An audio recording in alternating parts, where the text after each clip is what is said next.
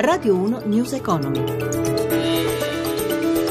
Mercati in allerta dopo la mossa a sorpresa della Banca Nazionale Svizzera che ha sganciato il franco dal cambio fisso con l'euro. In una giornata dall'andamento particolarmente volatile, le borse europee alla fine hanno terminato quasi tutte, ovviamente c'è l'eccezione di Zurigo, con il segno più. In attesa del grande giovedì della BCE, intanto vanno giù i rendimenti dei titoli di Stato, lo spread scende e anche l'euro continua ad indebolirsi contro il dollaro. 18.04, buonasera da Vittorio Cota, benvenuti a News Economy della sera. Per le chiusure ci colleghiamo subito con Milano con Michela Coricelli. Buonasera, Milano ha chiuso in netto rialzo maglia rosa in Europa più 2,18%, Francoforte più 1,35%, Parigi più 1,31%, Londra più 0,79%, maglia nera invece come dicevi a Zurigo meno 5,96%, in, in eh, ribasso scusate anche Atene meno 2,22%, l'andamento di Wall Street positivo, Nasdaq più 0,54%, Dow Jones più 0,32%. Torniamo a Piazza Affari, tra i comparti io partirei dagli energetici. L'energetico, tutto positivo, Total più 3,40%, Eni più 3,36%, A2A più 3,07%, naturalmente risentono dei rialzi delle quotazioni del petrolio con il Brent a 49,58 dollari al barile e il greggio americano a 48,10. Eh, per quanto riguarda il Fuzzi MIB, il titolo peggiore, è stata una giornata dura per World Duty Free, meno 4 4,95% in calo anche Monte dei Paschi che ha perso quasi un punto percentuale. Titolo migliore Banco Popolare più 4,35%, hanno guadagnato più di 4 punti percentuali anche Salvatore Ferragamo e Finmeccanica. Adesso andrei subito al cambio dell'euro.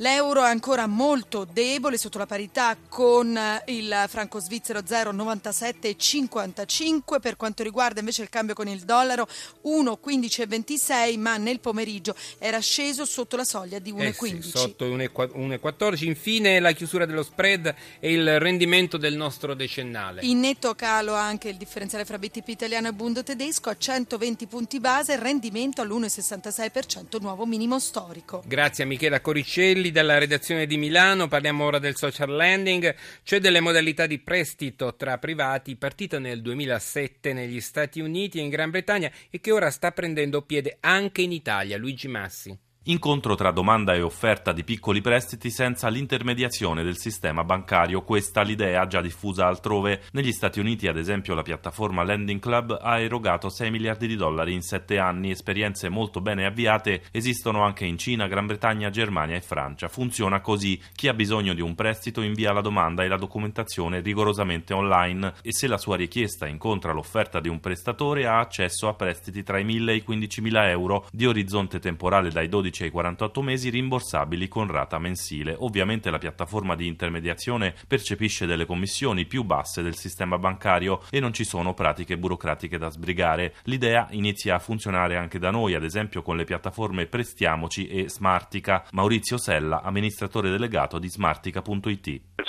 lending è una forma innovativa di chiedere un prestito, la procedura è molto semplice, si va su un sito, in particolare sul sito di Smartica, si richiede un finanziamento e la differenza rispetto a richiedere un prestito nel mercato finanziario bancario è semplicemente che il prestito viene erogato da tante persone che hanno fatto un'offerta che corrisponde alla richiesta della persona. Finora quanto ammontano i prestiti da voi erogati e quanti richiedenti ne stanno beneficiando? Allora, i prestiti erogati ad oggi sono circa 3.000 per oltre 16 milioni di euro. I prestatori, le persone che hanno messo a disposizione, credo che sia anche interessante questo dato, sono circa 5.400 persone. Quindi è un qualcosa ancora di piccolo che però piano piano sta crescendo e diciamo soprattutto la fiducia nel sistema sta crescendo. Cosa succede e cosa deve fare l'utente se il suo credito finisce in sofferenza, cosa che può capitare? Certamente, diciamo che innanzitutto per presta c'è un principio di diversificazione automatica per cui si fraziona il proprio denaro almeno tra 50 diversi richiedenti e questo già è una prima tutela. Per rispondere alla sua domanda, in realtà non deve fare niente il prestatore perché delega a Smartica tutta l'attività di recupero credito. Quindi siamo noi che ci adoperiamo intanto con un processo di approvazione del credito rigoroso e poi con tutte le procedure di recupero credito interne ed esterne del caso.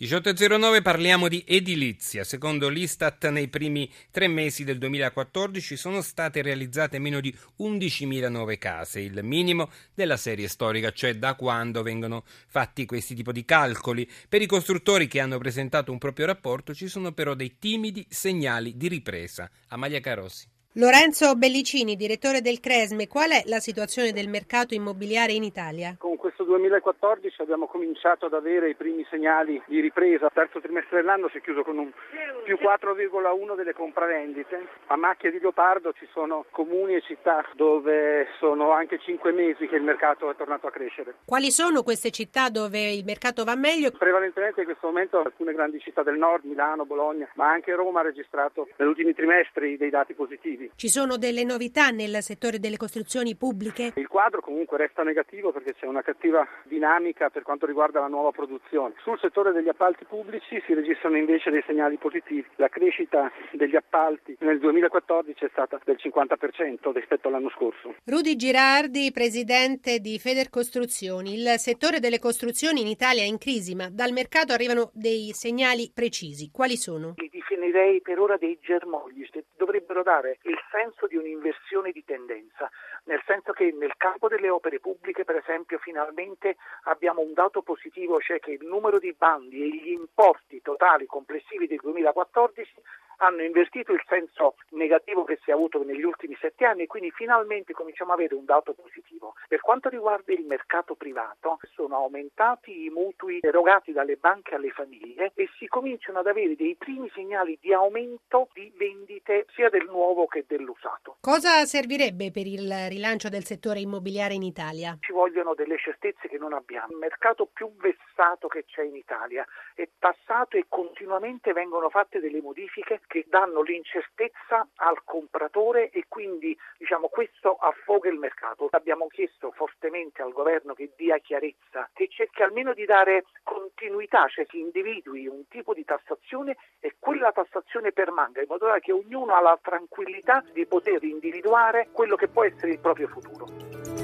È tutto, ci ritroviamo lunedì alle 10.32 con News Economy Borsa e Mercati. Vi ricordo che potete contattarci chiamando il numero verde 800 555 941 oppure inviarci una mail all'indirizzo grr.economico.it. Da Vittorio Cota l'augurio di una buona serata. Radio 1 News Economy.